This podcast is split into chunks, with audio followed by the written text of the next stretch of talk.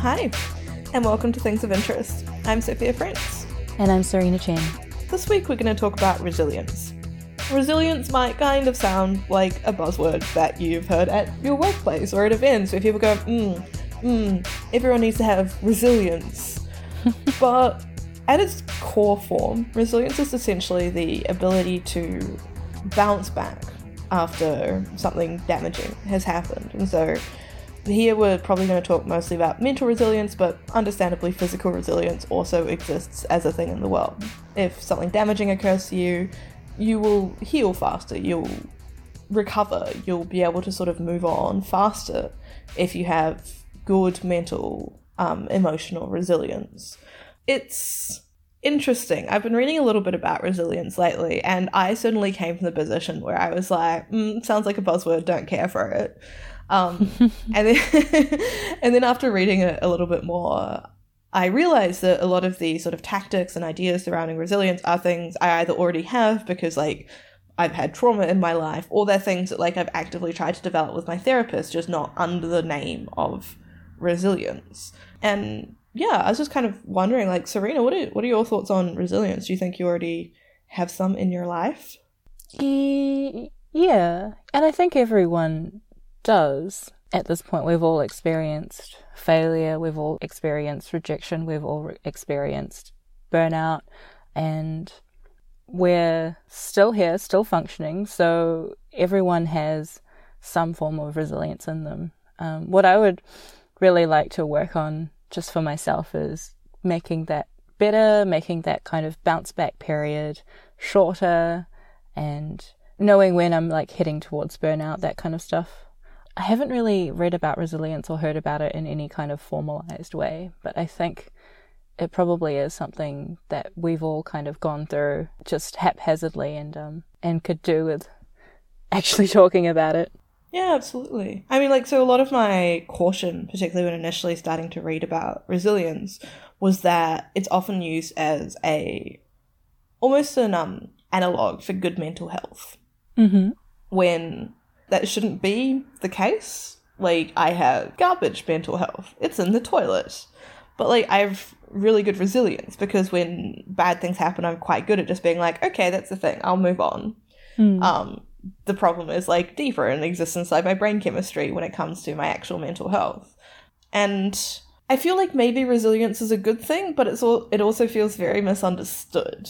So things like I know inside myself like I'm very good at dealing with failure, and at least part of that is thanks to my PhD, which was three years of endless failure, because eventually I got to the point where if something didn't work or if I'd wasted upwards of a thousand dollars in an experiment, I no longer sat on the floor and cried about it. Mm-hmm. Um, I just went, okay, next experiment time, I yep. guess. On to the next one.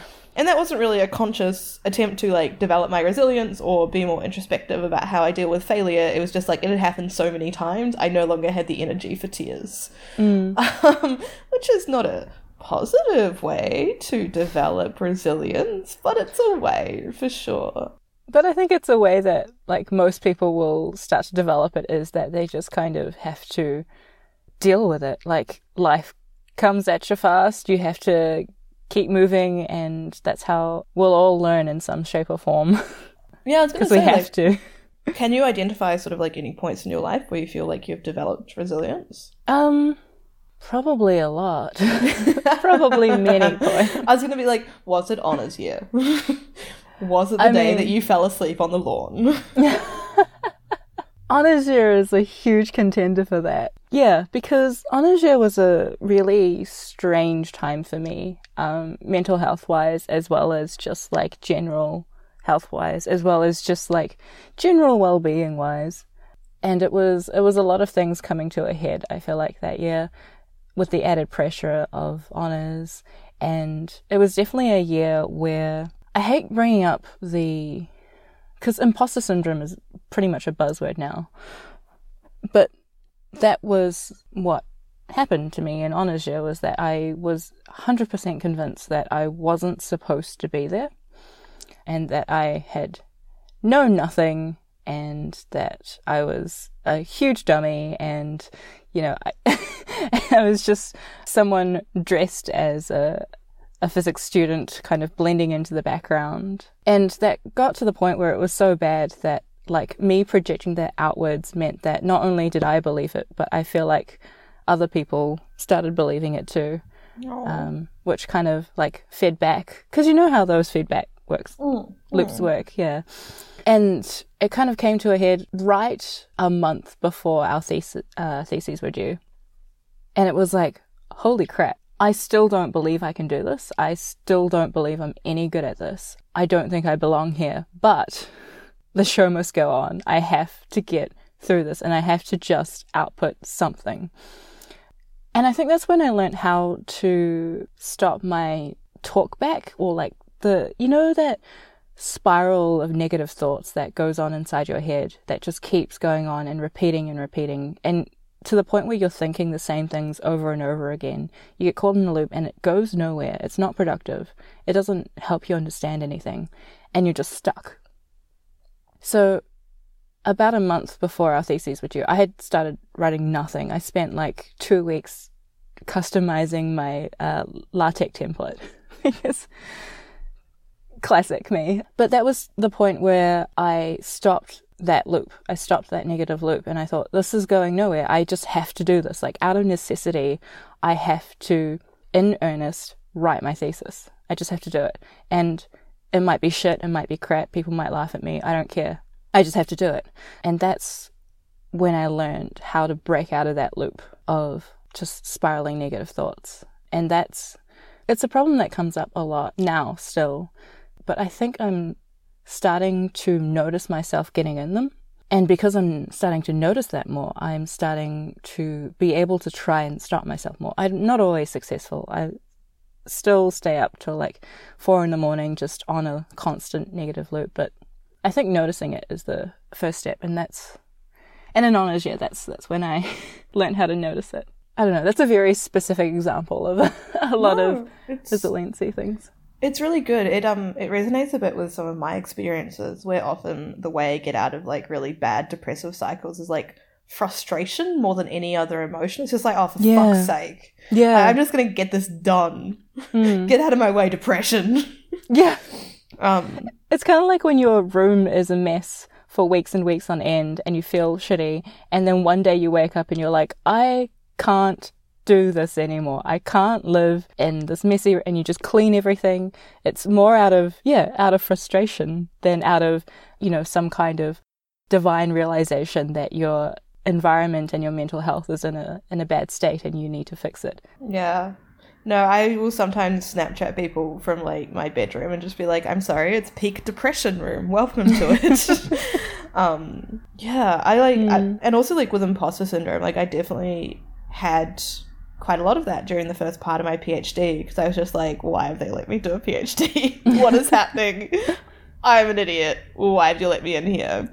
um, and weirdly, again, like what fixed it essentially was frustration, right? Like Hmm. my primary supervisor is very bad at giving praise, even if he thinks you're doing well, but it's very Ah. good at telling you when he doubts you. hmm and boy, did I get like a lot of doubt for him. And eventually, like, my sort of imposter syndrome, this feeling that I wasn't good enough, turned into like more of a pig headedness where I was just like, no, fuck you, I'm great. Like, how dare you keep doubting me? I've got years of lab experience. Get out of here. Um, and like that was sort of the preamble to me actually like standing up to him and being like, no, these experiments are right, and I'm just gonna Mm. do them. Um, Mm.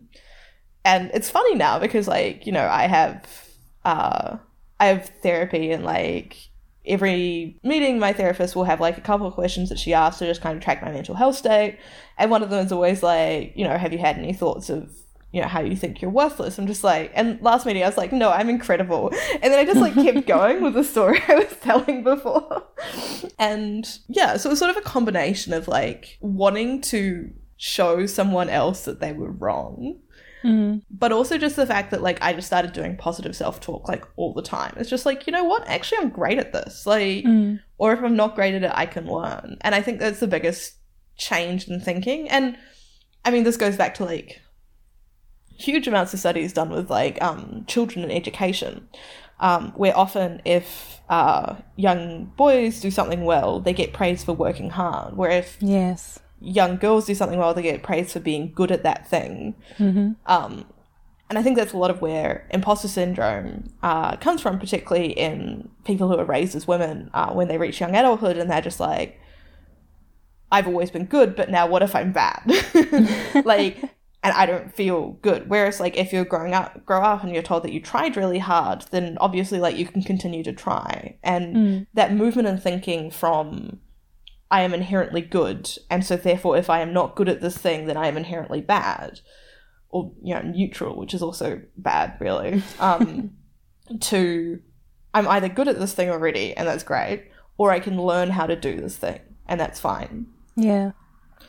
um, it's kind of like that shift in how you approach problems, really. Uh, and that's that's a bit of resilience as well, right? Like when you have a challenge, instead of being like, "Oh God, no, this is a mountain I have to climb," being like, "All right, this is a problem I get to solve. Let's go Yeah. solve it." I think that's another thing that honors year taught me as well is just to because I was so convinced that I was bad at everything. I tried really really hard and and in the end that really paid off like it, it's so funny um we had one of our final assessments for um the general relativity paper was that we were to present a paper essentially like um, do some research on a certain subject go through some derivations and like present a paper on a certain topic and the other two did um, PowerPoint presentations. And because I did everything at the last minute, I didn't have time to make a PowerPoint presentation, so I just whiteboarded everything and went through the derivations like on the whiteboard. And at the end of the presentation, when uh, we were walking out of the, the building, one of my classmates turned to me and he said, "You sounded like you knew what you were talking about." And I like paused for a second and I thought, "Huh." Maybe it's because I do know what I'm talking about. oh my god. and to some degree, that kind of, when you're first hit with the realization that, like, you're not immediately good at this thing that you're trying to do, that can be really discouraging. But throughout that year, I think I, what I did learn is to just work my ass off truly work my ass off, which is, I feel like for some people growing up, we never had to do. And that's not because we're smart or that's not because we, we're talented. It's just because we happened to think a certain way that allowed us to get through school really easily. And so to, to get to a point in real life to face a challenge where you actually have to try hard, like that was a really good kind of slap in the face for me. And what I've learned from that experience is that growth and learning feels bad. it feels uncomfortable when you're doing it. Like it feels great after you've learned something new, after you understand a new concept, uh, after you've gained a new skill. That feels amazing. But like when you're in the middle of doing that learning, doing that growing, it feels hella uncomfortable. And you have to be okay with that and you have to kind of get through that learning that and knowing that has made me so much better at learning new things because now when I feel inadequate, uncomfortable, confused, um, my brain hurts, that's a good sign. That's, I'm taking that as a good sign that I'm learning something new. I'm changing the wires in my brain. I'm changing how they link up. I'm changing how I think and I'm gathering new information. I'm learning new skills. And that discomfort and that kind of I don't know. Like the feeling of having to put effort in. Yeah, yeah. Like mental effort is good and is beneficial. And now I do things where I seek that discomfort. So, like, it's partially why I'm doing judo, is because shit, I don't know where my limbs are. So every time I go to training, it is a struggle. It is an absolute struggle, uh, both mentally and physically, because I'm physically not very fit. And every time I come out of training, it feels amazing because I've just done something that like I couldn't do before and I'm getting better at something. So I think that's another act of resiliency, uh, another um Mm. kind of strategy and resiliency that I learned from Honors Year was just to embrace that discomfort to work really hard and to really be okay with the bad feelings that come around mental effort. You know what I mean? Yeah, no, I absolutely do. Um, one of the biggest things we often have to work with, like particular postgraduate students, for them to be comfortable with, but also with the undergraduates I used to teach, was like not knowing things. Mm. Because they would always feel like not knowing something was like a personal failure. And it's just Yeah. like, no, it's it's okay. Like we've got Google in our pockets, right? Like you don't Mm. have to know everything. Yeah. um what's important is that like you can you yeah and i mean what you're describing there is what a fancy business person would probably call a growth mindset Right. makes Sure, you very yeah. makes you very agile serena um, yes, I'm very agile. particularly after judo um oh that's really cool i'm really happy you're having those experiences now as well Yeah, yeah. And I think like something in my mind changed when I don't know, we're all human and when you feel discomfort, uh, when you don't feel good, it's natural for us to shy away from it. Especially if like you grew up as a kid not used to feeling that way.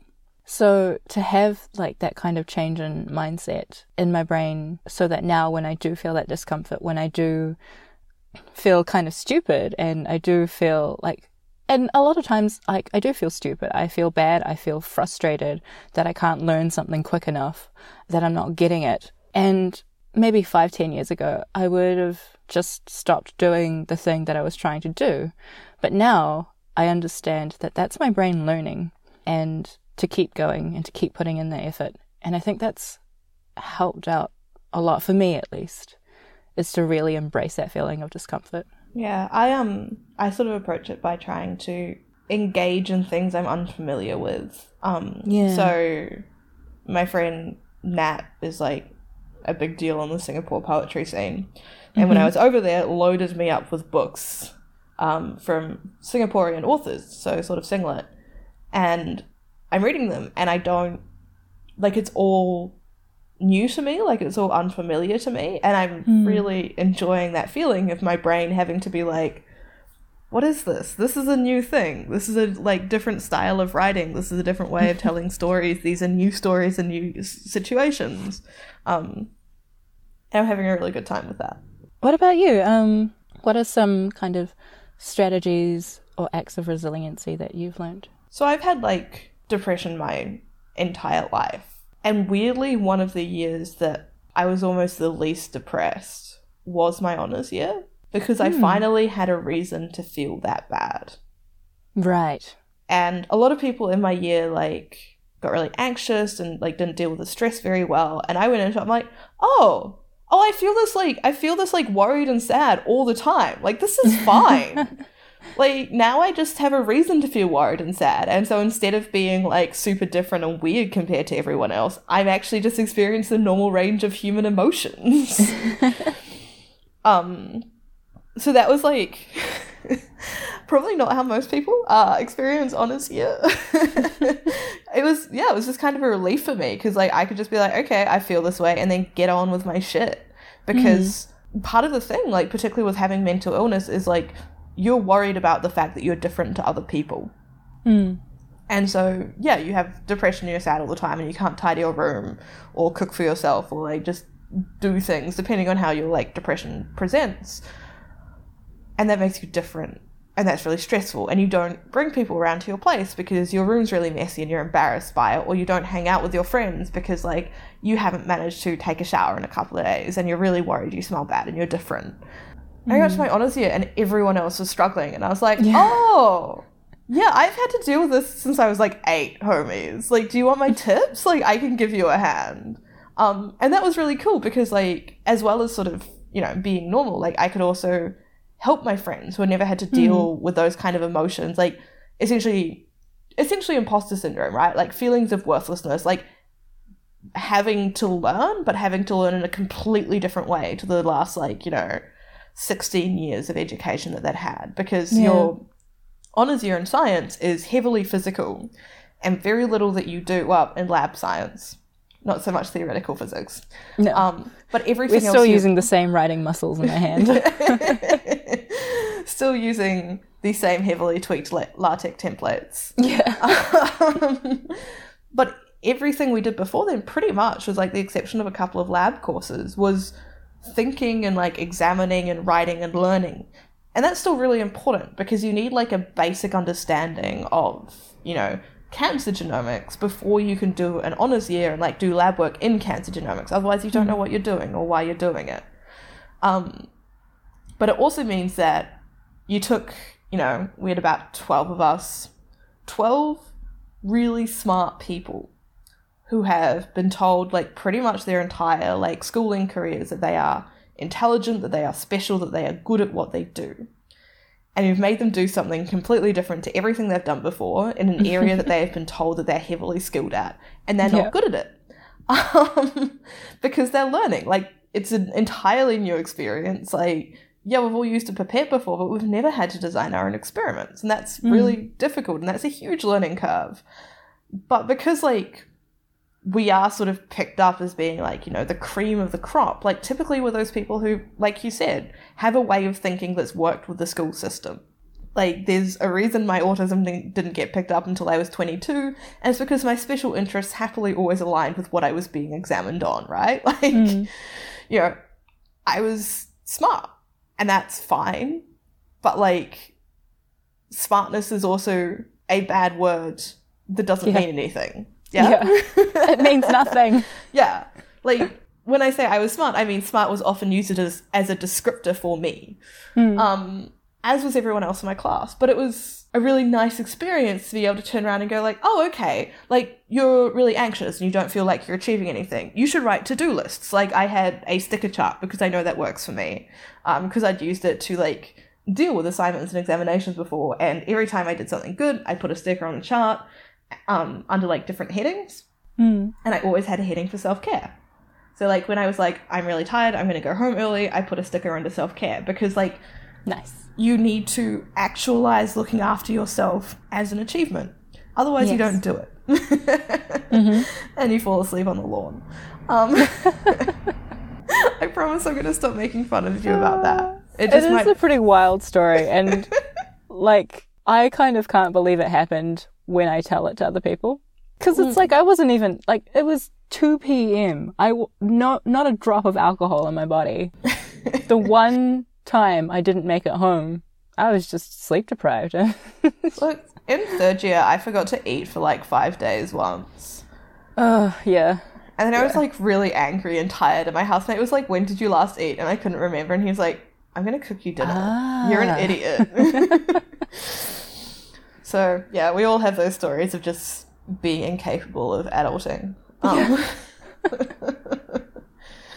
but yeah, like that was probably quite a big turning point for me. Um, Hmm. like particularly for that year, it was just going like, oh, like I actually have all these techniques that I've had to learn because my brain doesn't produce serotonin properly, but they're actually really good techniques. And as much as I feel like I'm sort of furiously treading water trying to stay afloat, like I'm actually pretty good at treading water now, and that's a really good Hmm. thing. Particularly like since starting medication and like now that we've sort of tweaked my medication so it works better, those techniques are things that I can use when I'm experiencing like normal human levels of stress as opposed to like my brain is melting and everything is terrible levels of stress. I think like that's that's sort of a big thing for resilience and I certainly don't say or recommend that like, you know, best way to develop resilience is to have bad mental illnesses. Um but like I had to run the gauntlet but Yeah. in doing so I got really good at running the gauntlet. yeah. What are some other things that you've learned throughout your time of running the gauntlet? Because you've you mentioned sticker charts for like self care as well as other things that you want to achieve. What are some other things that have been good for you? Just going to bed. like Yeah. Mm-hmm. I will often hit a point in the evenings, and I still do a little bit now, where I will be tired and then just like my life will fall apart, and I'll just be like, I'm so alone. No one understands me. I feel so incredibly bad. Like, so much of my life has been suffering. And that is the sign that you should go the fuck to sleep. like, yeah, it's just like at the end of a long day, when I'm tired, I get really depressed. And it's just like, well, when that happens, I go to bed. Like, Mm. that's fine. And that was that was a really really good trick. Um, like I said, like in in third year, I like forgot to eat for five days once. Um, I will now, if I'm in a position where I might forget to eat. So like that's actually one of the things that working in an office has been really good for. So everyone goes to lunch at kind of the same time, and like we have like a mall full of food places right downstairs. Mm. But like if I am in a position where I'm forgetting to eat, like I'll just set an alarm on my phone. Be like, mm-hmm. hey, go have lunch, you idiot. like, you know. And generally it'll be at like 2 p.m. So I give myself the mm-hmm. opportunity to have lunch. And then the alarm's there to be like, have you had lunch? Get it together. Live your best life. really, one of the things has been my, my therapist talks a little bit about catastrophizing, which is like when something happens and you freak out about it and you're like, holy shit, this is the worst thing to ever happen. My life is going to fall apart. Nothing is ever going to be okay again. Everything is over. Um, And that's just like, you know, something happens and you kind of freak out about it, and often you can spiral, and that's not good. Um, I try to be very practical with everything that happens. And like, I very much sort of take the attitude that, like, things have happened, they're in the past, I can't change them. What I can do is move forward. Yes. And sometimes moving forward means addressing things that have happened in the past. So, like, apologizing for like times that you were shitty to people. And like, I've done that, you know, like years later to people I was in high school with who I was like kind of a dick to at the time. Because, yeah, you're 15, you're kind of a dick to everyone. Yeah. Yeah. Um, and sometimes that just means like moving forward, just being like, okay, fine, like can't do anything about it. I have had like, I tend to be quite blunt with people about what I need from friendships, and I expect them to be similarly blunt with me. That is not always a correct expectation, and it's something I'm trying to cut out a bit. Um, but this is like, it's essentially because I'm autistic. I'll just say, hey, I always seem to start conversations. Can you text me first sometimes? And that will be like the entire thing. And I did this with a friend sort of at the beginning of last year, and she got incredibly angry with me and was like, you know, how dare you kind of thing. And she was going through a lot at the time. And I understand that. She didn't tell me, so I couldn't take it into account. And maybe I'm just being like very autistic about it, but like, mm, she should have told me. Um, and that really upset me at the time. And like this is sort of really as well illustrates the fact that like I am still learning to do this and I am still getting better at this. Um and then sort of later in the year I had a little bit of a cancer scare in the sort of because I had surgery to look for endometriosis and I'd had a conversation with my surgeon where I was like, well what if it isn't endometriosis? And she's like, look, there's a small chance it's endometrial cancer. We're going to take a sample to check for that. And when I woke up after my surgery, the note I had said, You don't have endometriosis. And I was like, Oh God. Uh, oh God. Oh no. and so I got back in touch with her because I reasoned that that's what I would have wanted if our positions were reversed. If I had been angry at her because I was having a bad mental health time and she'd been totally reasonable. Um, like, if something that bad had happened in her life, I would have wanted to know. mm, And so I told her and I said, like, look, this is my situation. This is what's going on. Like, I know that you have a lot of stuff going on in your life right now. I just thought, like, yeah, if our positions were reversed, I would have wanted to know. mm, And she she replied something along the lines of like, hope it works out. Like making it very clear she did not care. mm-hmm. And that was kind of the moment where I was like, oh, okay, this friendship is over. Hmm. Like, there's no coming back from this. Like, there's nothing I could say or do that, you know, would make her want to talk to me again. Because, like, if you think someone you used to be incredibly close with has cancer and you're like, fine, whatever, Mm. like, that probably means the friendship is dead, right? Like, oh, not a good sign. And there was a point where it just clicked in my mind. I'm like, okay, gotta keep moving forward Yeah, yeah. and I wasn't upset about it. Like when I really was when we were first like sort of fallen out at the beginning of the year. And I think part of that upsetness came from like not knowing essentially where we were going. Mm. And now I try to be like a lot more introspective, particularly when I fall out with friends and like make sure that my emotions are justified.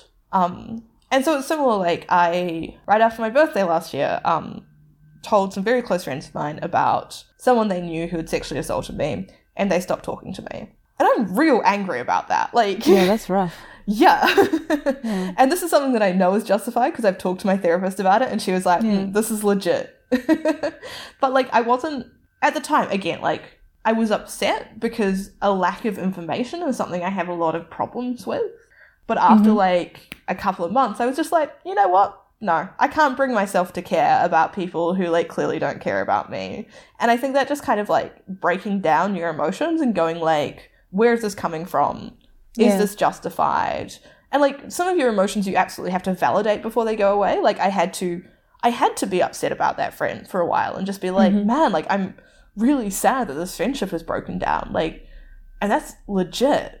But then after a while it's like why would I be upset about someone who didn't like when I told them about a sexual Yeah. assault just like ghosted me? Like that's bullshit.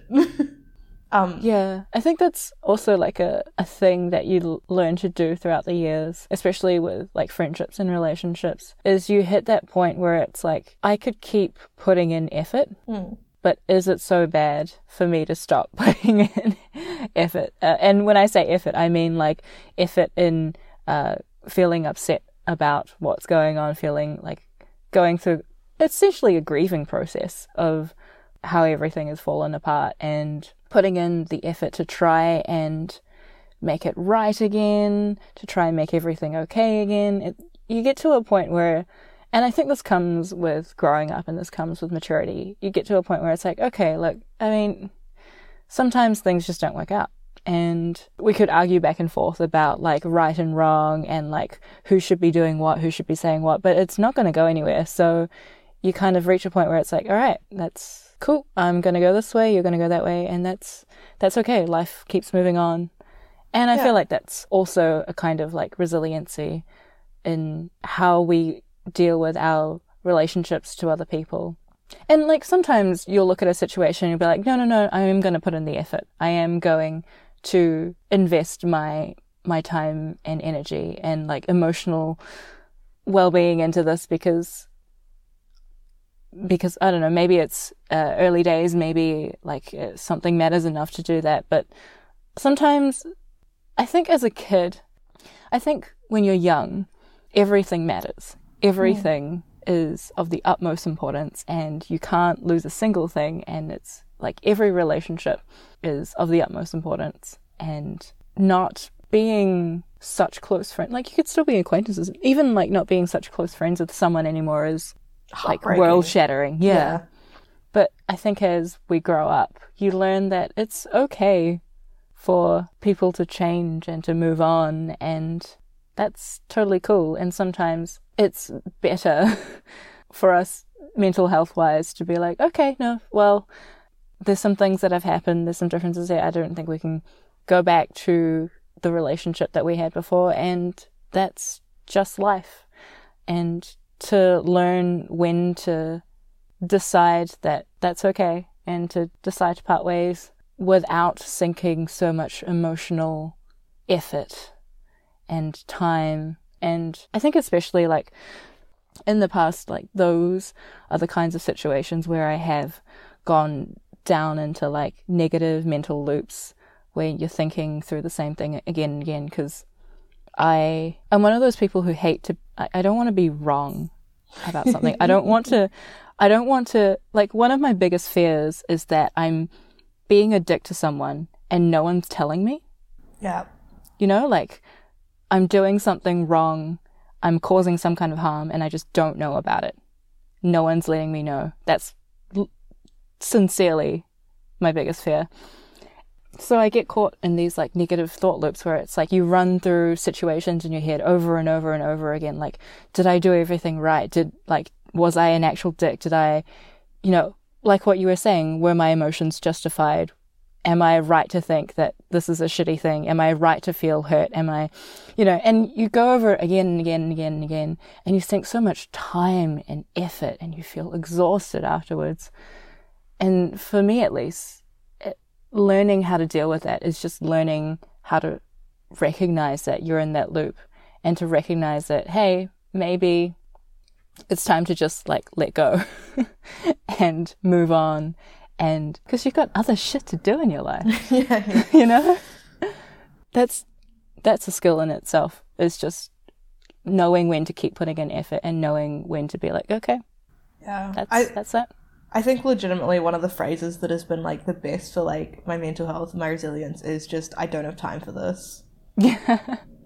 Because Yeah. like it's a really easy way to break a negative cycle loop without like you know, having to be positive, which in that um, situation you might feel is a lie. Like there are some studies that suggest that like positive self-talk, like particularly when like um, instructed by a therapist or counselor, can Mm. actually result in greater like worse feeling because like you feel like you're lying to yourself and like you'll Yeah. think up things that are the opposite of that. Whereas because I don't have time for this is like a very neutral statement. It just breaks. Yeah. It's like Sirius Black in Azkaban, right? Like hmm something that is well known as a um, metaphor for depression, where he stayed sane by just thinking a very neutral thought. Like you break yourself out of very negative cycles with neutral thoughts, not with good thoughts. And so, like, I don't have time for this. Is like, cool, like I'm out. Yeah. That's like, a better great go one. do something else. Yeah. um, something that does like the, it will it will be very obvious throughout the course of this episode that I have mixed feelings about like resilience as a cultural thing as opposed to like a personal health thing. Um, is that I feel like a lot of the time it can be used in workplaces as a way of pushing responsibility for mental health onto the individual as opposed to like having a critical look at like what things a workplace could do to improve resilience. Um, Huh.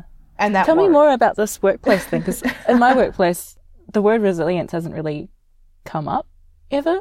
So, So, I don't really know what it means in organizational form. yeah, so I want to be very clear in like um my current workplace. I think they do have that dual approach to sort of mental well-being. So like this month we're doing like a sleep challenge where we track our sleep um to make sure we're getting enough sleep. Mhm. And we're like on the app that's tracking it, it'll give us like tips for better sleep and like sleep hygiene, which like I've heard a lot about because like you know, I've been seeing therapists since I was 15. Turns out people who don't see therapists all the time have no idea about sleep hygiene. Yeah.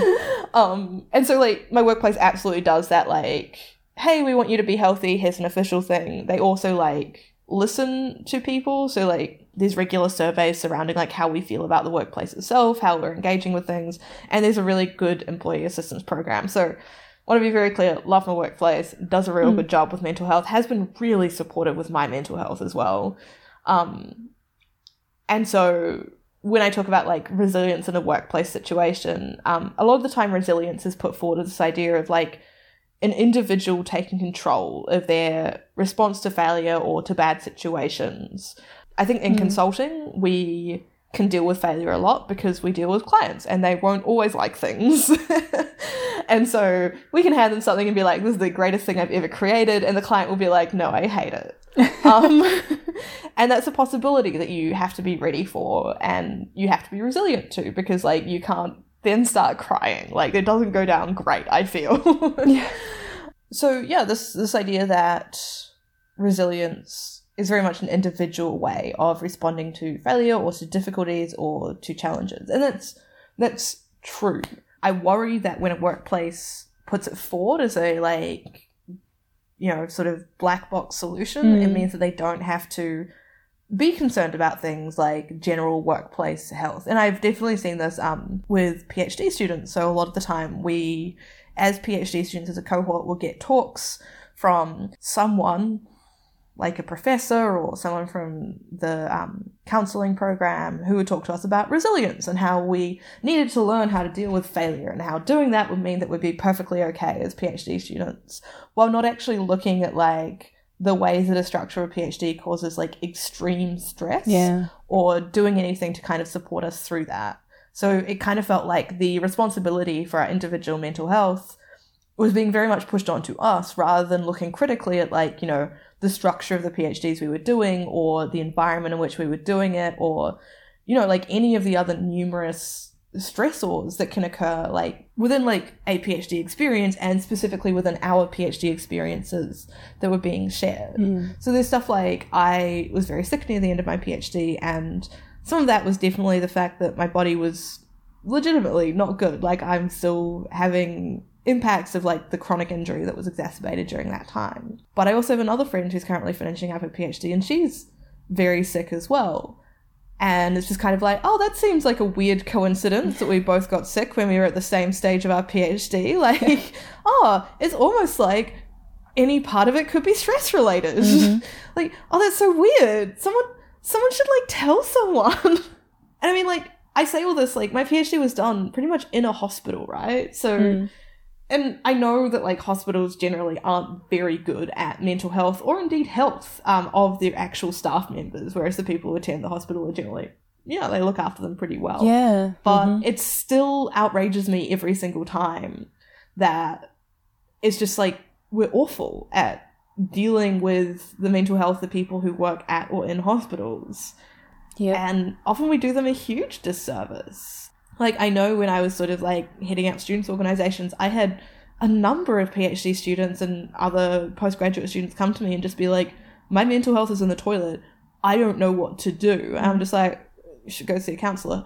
Um, but also, here are all your other options. And it would always feel very bizarre that, like, a lot of the time, particularly after we started getting these talks on resilience, people would say, I feel bad because I feel like I should be more resilient. Right. Yeah. And it's like, well, that's really not the message people should take away from resilience. That's the Like- opposite of what we want. but it's part of the problem of like how you know individual corporations organizations groups of people communicate those ideas right? Like mm. resilience is good. The ability to recover quickly from problems is good. But if you don't have that that's not bad hmm. You know it's like and yeah. it's difficult, I think, particularly for scientists because we try and think very black and white in terms of things. Like Yeah. the data is either significant or it is not. Like this is either clinically important or it is not. Like, and it, it's very easy to try start to apply that black and white thinking to your own life. And sometimes it's good. It helps you make better decisions. Like, and I say this speaking as an autistic person who sees a lot of the world in black and white because of this. Um, but to understand that like one thing can be good and the opposite can be not bad is really important when it comes to mental health. And by pushing this responsibility onto individuals to be resilient you have to be very careful to not give them the entire responsibility for their mental health. Because then you start to feel bad for feeling bad. Yeah.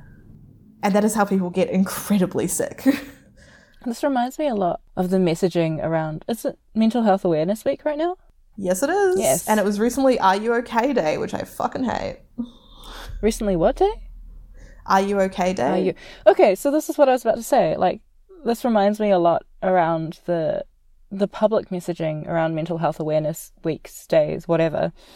Is a lot of it is just like, hey, I want you to know that it's okay to reach out for help, which sounds great. And like, of course, of course, it's okay to reach out for help. Of course, like people should know that. Of course, but that's another thing where it's placing the responsibility on the individual to reach out when they're already in a very bad place and they're already in a place where they might not want to reach out. Whereas maybe something more helpful would be, hey, think of a friend who, you know, you haven't seen for a while. Maybe check up on them. Think of a friend who might be going through something tough. Maybe check up on them. Like the the kind of and you see this kind of pattern with a whole lot of other things like um equal pay and the gender pay gap. Hey, maybe women, you should be going out there and negotiating your pay. Of course, of course you should be going out there and negotiating your pay. But maybe there's some larger, more structural, systemic changes that we can make as well to make, to facilitate that change on the individual and to make Yeah. that easier. Um, Libby Great News posted a very good thread about this the other day, where she was essentially like, you cannot ask people who are in bad mental health states and maybe the worst mental health state of their life to reach out. Yeah. Like that's a bullshit question. Like that's Yep. a bullshit request. Essentially, she was nicer about it and more eloquent. Um, but that was the basis of it. But yeah, that's totally true. It's like if someone's in such a bad place, they should not have to do the work of reaching out. The community around them, the people around them should be like, huh, I haven't heard from this person in a while. Maybe I'll just check in. Well, hmm, this person's, they've got their PhD coming up. Maybe I'll be like, hey, how's it going? Just real cash and uh, making that step from outside in. And if you want to be a supportive friend, because I'm sure there are people listening who are like, yes, absolutely, but how do I do that? Um, you can just set reminders on your phone. So I do that sometimes if I know someone's having a bad time. Um, I will set like a weekly reminder to just be like, hey, just check in with this person, um, or like buy this person a voucher to Lush. Like those are all little things. Um, and like sometimes it's easier to do stuff in the moment. Like I've bought friends, you know, like uh, yoga sessions uh, because I know that that's something they really like, and I know that they have been really stressed, and so I'll just buy them a little voucher and send it to them, and that will be a helpful thing that I can do. And those are things I can do because, like, you know, I'm have a mental illness. I'm currently still notably physically disabled. Yay! So I can do a lot of stuff from my phone, and I can't do very much stuff in person. um, and so like that's sort of how I work really hard to support my friends. Um, if you know I know someone in someone's life is very sick or has died, uh, I will set a reminder like a week from that day to just be like, just check in with them again Mm. because often in the moment of you know like grief or extreme stress or anything else that's happening in your life, you don't really have the capacity to accept a lot of support, Mm. and there can be elements of support that it takes energy to accept and you just might not be up to that. And I know, like, certainly after like major deaths in my life, I have not wanted to speak to anyone who has not been through the same experience as me. Mm. Um, and so like giving it a week and then just checking in with people and being like, hey, how are you doing? Like, anything I can do for you? Tell me how, about your day. Hmm. Um, and that gives people the option of either talking about the thing that has stressed them out, um, or the things that are going on in their life, or just having a very neutral conversation. Because, again, like, and I know this because like I've had these really traumatic experiences in my life. After sort of a week or two weeks, you get to the point where you want to feel normal again. Yeah. Just to have a normal conversation. Yeah, and so to have someone say, "We can talk about this if you want to," but also like, "How was your day?" Mm. Um, that's a really really helpful thing as well. And like, it can be difficult to know how to help. The conversations around mental health are very difficult because I know personally, I try to be very good with like activating my support networks with their powers combined. Um, and then I get very, very grumpy when those support networks like don't do the thing. um, so like this last week has been really tough for me. So I've activated my support network, and barely any of them checked up on me. Mm.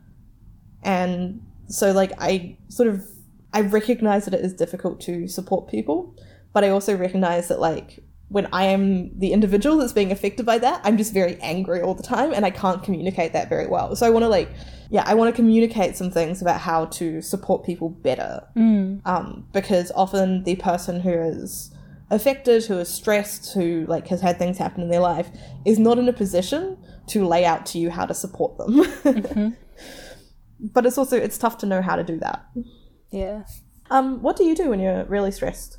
To sort of like chill. So I've been quite stressed for the past month and a half now, and I haven't been helping myself in that because I keep signing myself up for more things to do, which is just sure, okay, yeah. But I don't know, something that's helped me a lot is a while back I read something that said that anxiety and excitement biologically in your body are exactly the same and that that's helped surprisingly. Because if you think about it it's like what do you feel when you're anxious? You feel uh, like your heart's beating faster than normal but like kind of weakly beating. Your tummy feels a bit weird. Um, you feel hot and cold at the same time. Uh, your breath might be shallow and quick. And and that's anxiety. And then you think well what do i feel when i'm excited? It's like okay well my heart's beating pretty quickly but like it's shallow. My tummy feels a bit funny and and like i'm breathing a bit faster and like temperature doesn't really make sense anymore. And you start to realize oh okay no that makes a lot of sense. Excitement and anxiety feel the same. And it's just how it's just the context around it and how we approach it that changes whether it's a positive thing excitement or a negative thing anxiety and that's helped me a lot with coping with the stress of all the things that I have to do, all the things that I've set out for myself to do, uh, and being a normal human being on top of that, which I'm still not very good at. Just like the normal human things of sleeping and eating and showering and keeping a moderately tidy environment and like going to work on time. I'm still not very good at that. as my workmates will know.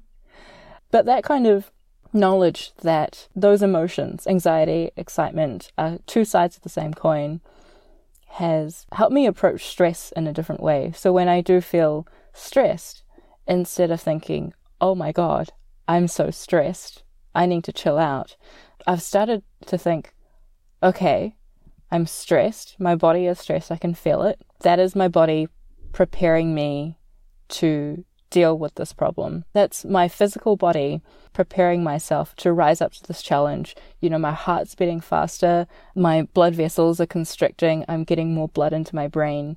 That's my body preparing me to meet this challenge. And I need to, instead of freaking out about how stressed I am, which is what I usually do, I need to use this moment, to use this moment where my body is in a heightened mode to do the things that I need to do and get shit done.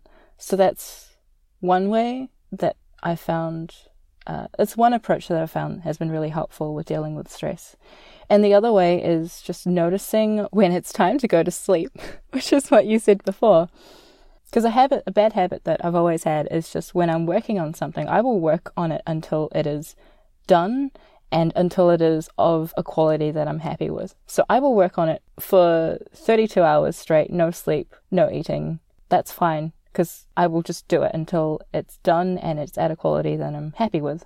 And that's been really unsustainable, as you can guess. So, another thing that's helped me with dealing with the stresses of everyday life is just to say, it's late and I'm going to bed and I'm going to deal with it tomorrow. And that's that's been really good. Like before, I couldn't do that, but now I think I've got into a place where I understand that it's going to be more beneficial for me to sleep and then do it tomorrow than to just keep going. And the third thing is noticing when you're about to burn out and kind of like easing up on all the things that you need to do. And that's something that I'm still kind of learning as well, is just noticing when I'm stressed for too long.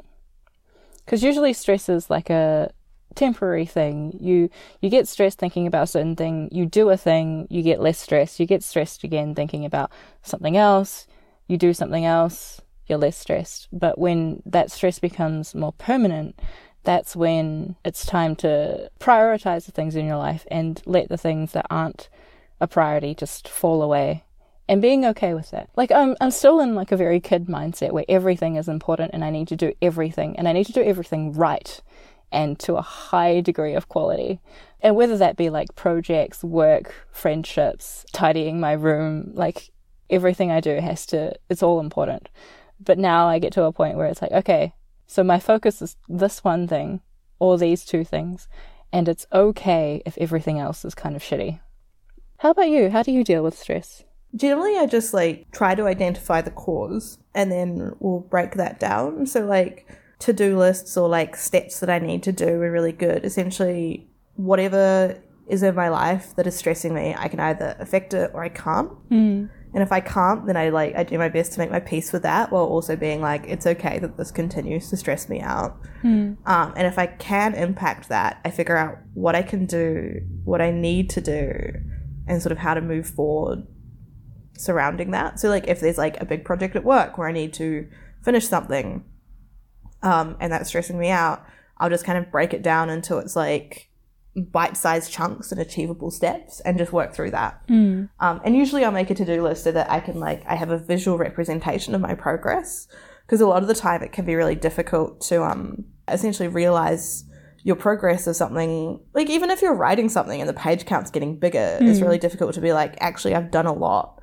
um, and so yeah, like I'll have a to do list where I cross things off as I do different things, or like I did my honors year, like have a sticker chart or something like that. I try not to have sticker charts anymore because I work in like the corporate world. Um, yeah. and we have to deal with clients who think we're fancy and professional, and apparently sticker charts are not fancy and professional. Maybe whatever. you can just get like fancier and more professional stickers. Yeah, have secret sticker charts in mm. the back of my diaries. That'll be good.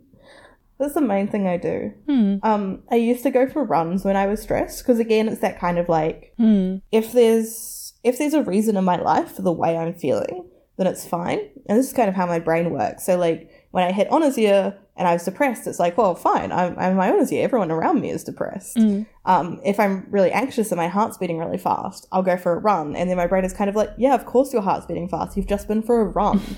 um, and that often calms me down quite a bit. Mm. The funniest thing though is, uh, so I got a Fitbit a while ago.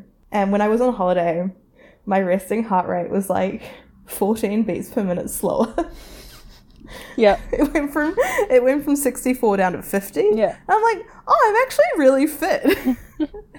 and then like since I've got back, it's like slowly climbed up again. Yeah. And like that's just like I go to sleep a little bit later. I have to deal with things like bills and my mortgage. Like Mm. this last week's been garbage. Like I have to like remember to go to the supermarket and like buy food so that I can eat it because I've opened my fridge like four times this last week and been like, Nothing in here. well, there is stuff in there, but none of it I want to eat. So I've like I have Greek yogurt and that's really nice. I have some carrots and but like last week I was all about carrots. I was snacking on carrots every day. This week don't have time for carrots. and like all of those are little things that just mean like my resting heart rate's a bit higher. Mm. Um, and now Fitbit is like judging me. That's the other thing as well, right? Like it's really hard to have cookie cutter approaches to things Yeah. that allow for people's cap- capabilities. Mhm. So, like, and this is my big gripe with Fitbit, right? Like, I have a physical disability. I some days cannot walk very far without my stick. And Fitbit doesn't have a setting where it's like, hey, you know what? You've done a great job. You've walked 4,000 steps today. Good hmm. job. The minimum amount is that you try and hit 5,000 steps a day. And like, some days I just can't do that, hmm. right? Like, because I'm in too much pain. And I just want like a Fitbit setting that's like, hey, you're doing a great job. you know what? You walked today. You got out of bed. This is a good thing. Yeah. But instead, it's all like, what if you did more exercise? And it's super annoying. So I found that because I used to have a Fitbit as well, and I used to do quite a lot of uh, very granular tracking. Very granular Yeah, I love tracking. that. Yeah. So I I love that as well, but I've stopped doing that because I've realized that when I track my steps and how I use my time and everything so granularly, it doesn't make me want to be better. It just makes me feel bad about what I've already been doing. So instead of tracking everything, I've gotten rid of all of the track. Like I used to track um my time on the computer to the second. I'd have an app that tracks like what program you're using, what websites you're on. And did it help me be more productive? Did it help me read more things and go on social media less? No, no, it didn't. It just made me feel bad for those things. So I just stopped tracking everything altogether. Yeah, I think to a little bit you have to understand what you want from something. Yeah. So like tracking for the purpose of tracking like isn't necessarily a valuable or useful thing hmm. because as you said, yeah, it does stress you out. I was like I want to track my heart rate because like sometimes I feel like my heart is beating really fast and like particularly when I'm anxious or just sometimes for no reason whatsoever. Good life. um I feel like having something that I can check and be like, actually, my heart rate is normal will be a really important, like, psychological way to calm myself down surrounding that. Um, also, it was free because the place I got my mortgage with gave me like a bunch of gift points and I got a Fitbit with them. Yeah, cool. Um, so that helped as well. I was like, oh, it's free, might as well. um, but like, I had that sort of like goal in mind where I'm like, yeah, I do want to track my heart rate, and this is the reason I want to do it. And the other thing as well, right, is like because I'm most interested in my heart rate, to have a high resting heart rate is not something like that you can necessarily be mad at yourself over. You're just like, okay, I guess I'll like try to be less stressed. like, good life, everyone. Maybe I'll drink less coffee. Who knows? Woo. um, but like, it's not. It's not something that I can really attribute a clear action to. Whereas I think, like, if you're tracking your time and how much time you spend on Twitter, for example, I've done that before.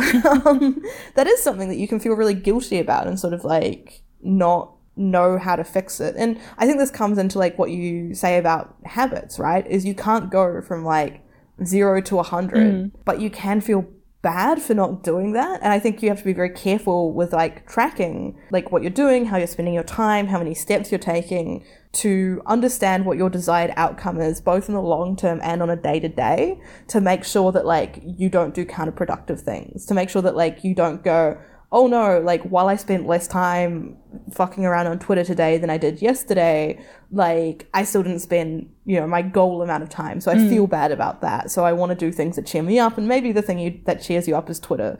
I don't know who you follow, but okay. like, it's not a good website, guys. Just just just follow the dogs. The dogs and the cats and the otters. Emergency Kittens is such a good account. Um, I love thoughts of dog. so good. I have some friends who hate it. Yeah? so I try really I try really hard not to retweet it, but mm. sometimes it's like, oh, yes.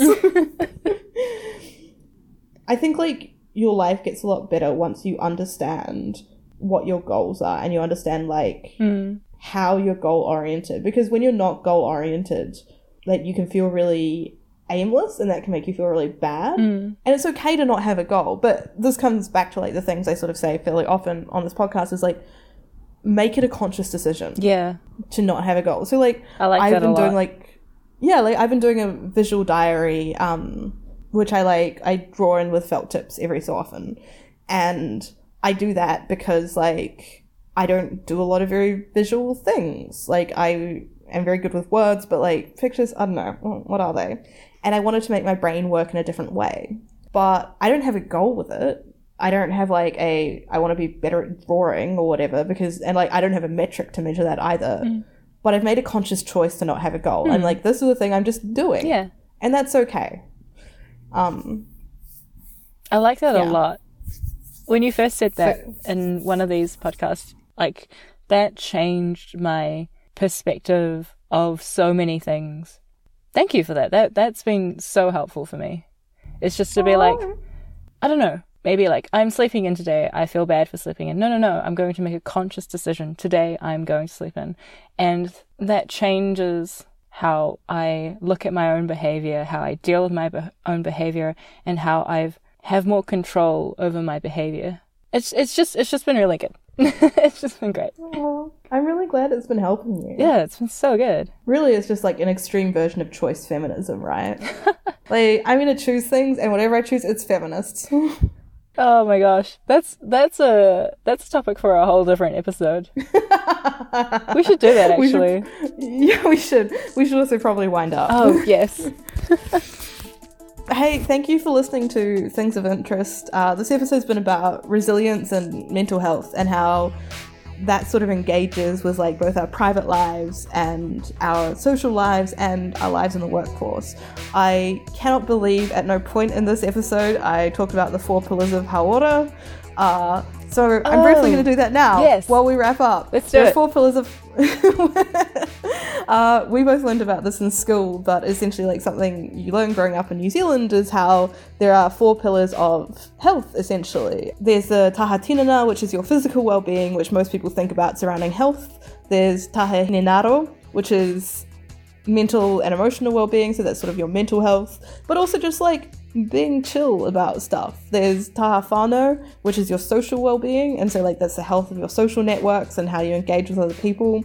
And then there's also taha wairua which is your spiritual well-being which is like essentially how your belief system and whatever beliefs you have uh, fit together and like whether you sort of have like things like integrity between your like spiritual beliefs and like your mental and emotional well-being. And because they all fit together to build sort of like hauora like there's an idea within like um Māori health practices so hauora is that they all need to work in order for you to work, if that makes sense. And I kept like thinking about it during this episode and then forgetting to say anything. And it's like it's the most important thing to realize when you're talking so about good. Health, when you're talking about mental health, is that like there are actually all these other aspects to health. Yeah, and they all work together and feed off each other. And I mean that's a perfect note to end on, so I'm just gonna keep doing the wrap up. um, but yeah, we've we've talked about like resilience as a personal thing. We've talked about how um, we deal with stress individually and how we've developed our resilience individually. And I really hope that like you sort of go away from this episode and you're a little bit introspective and some of the things we said kind of resonated with you. Um, we don't claim to know everything. Neither of us are health professionals or mental health professionals, but we just have a lot of feelings. Mm-hmm. And that's why we make this podcast. Um, uh, as always, you can find us on Twitter. We're Casting Interest. We're on Facebook as Things of Interests, and you can always email us. We're castinginterest at gmail.com. We would love to hear from you. If you liked this episode, feel free to leave us a review on iTunes, Apple Podcasts, whatever it's called, any podcast app. Just like leave us a review somewhere. Maybe write it down. Like, blow it into the wind, put it into a bottle, and don't put it into the ocean because they're full of trash and that's not good. but just like put it into a bottle and leave by the side of the road. Like someone will find it, they'll bring it to us. Um, Tell a friend. yes. Thanks, Serena. I'm getting weird. I've been Sophia Friends. And I'm Serena Chen. And look, as always, stay interesting. I look forward to receiving messages in a bottle.